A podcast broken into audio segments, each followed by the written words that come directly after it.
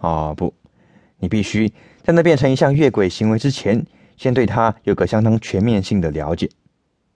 哦，事实上，这个人之所以会停留在疯狂的状态，那是因为他试着去限制自己，不要去做他知道自己能做到的那些可怕事情。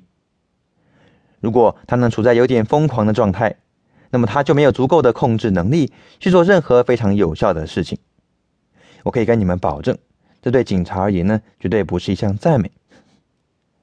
好，你看，有一个偷窃狂，哦，他走过，他走过一家商店的货品陈列柜台，而你可能没有意识到，这个商品就从柜台上掉出来，刚好掉进他的口袋里。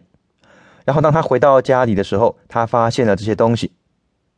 这下子可好了，他有了个难题，他不知道要怎么导正这件事，他也不知道为什么他会有这种问题。那么对他来说，最好的处理方式是什么呢？待会我会告诉你他接着会怎么做。但是首先，让我再给你另外一个小例子。哦，有一次呢，我四处找人，想要对一系列的人做导正，啊，想要用大约十个人做一个系列。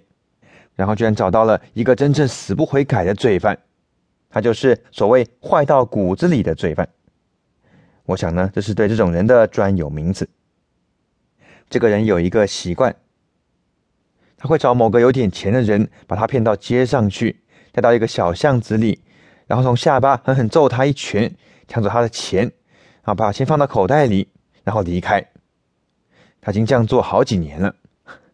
他的手背变得异常的微缩，啊，但是他还没有完全成功，啊，他仍然可以用他那块微缩掉的手背挥拳揍人，啊，但他有在努力了。我 试着让这条微缩的手背矫正过来，但他手背微缩的速度加快了。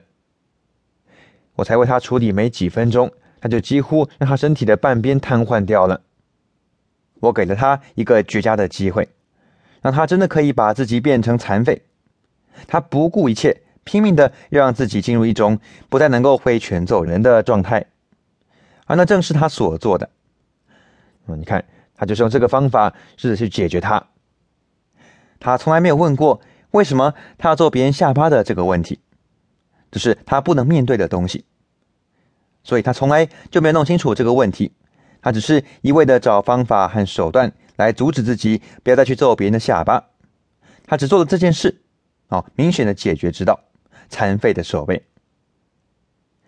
你看到某个老人家撑着拐杖在街上走，步履蹒跚。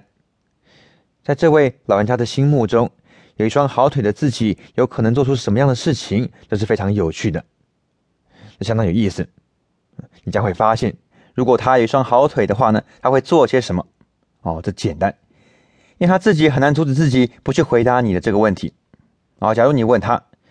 一双残废的腿可以阻止你去做什么样的事情呢？而在他的嘴还没打开之前呢，话就已经出来了。我会把我看到的每一个女人抓住，然后把她打倒，然后踢她，踢她，再踢她。这就是为什么我这双跛腿的原因了。好，了解吗？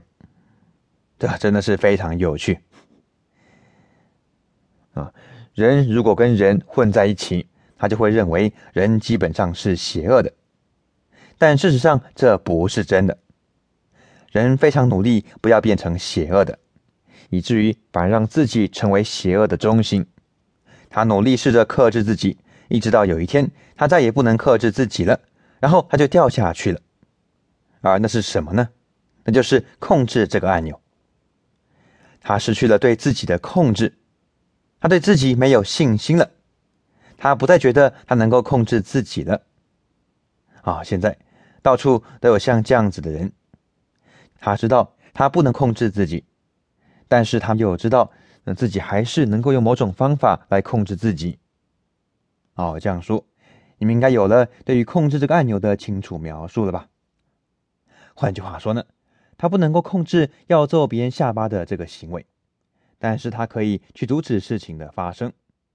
啊，你看，他不能控制这个行为，但是他可以把自己搞得。没有办法去做这件事情，哦，说也奇怪，这样子呢就可以帮助人们了。